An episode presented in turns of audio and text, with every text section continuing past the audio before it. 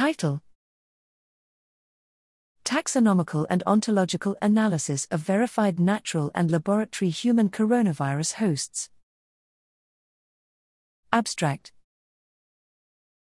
To fully understand COVID-19, it is critical to identify and analyze all the possible hosts of SARS-CoV-2, the pathogen of COVID-19, and compare them with the hosts of other human coronaviruses. In this study, we collected, annotated, and performed taxonomical and ontological analysis of all the reported and verified hosts for all human coronaviruses, including SARS-CoV, MERS-CoV, SARS-CoV-2, and 4 others that cause the common cold.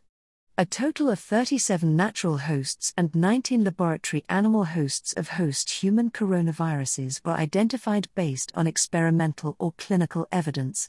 Our taxonomical ontology-based analysis found that all the verified susceptible natural and laboratory animals belong to Therian mammals.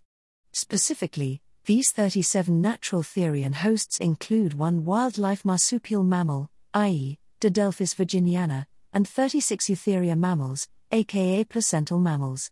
The 19 laboratory animal hosts are also classified as placental mammals.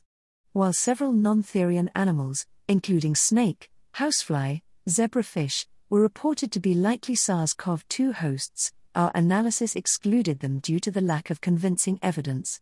Genetically modified mouse models with human angiotensin-converting enzyme 2, ACE2, or dipeptidyl peptidase 4, DPP4, protein were more susceptible to virulent human coronaviruses with clear symptoms. Coronaviruses often became more virulent and adaptive in the mouse hosts after a series of viral passages in the mice. To support knowledge standardization and analysis, we have also represented the annotated host knowledge in the Coronavirus Infectious Disease Ontology, CIDO, and provided ways to automatically query the knowledge.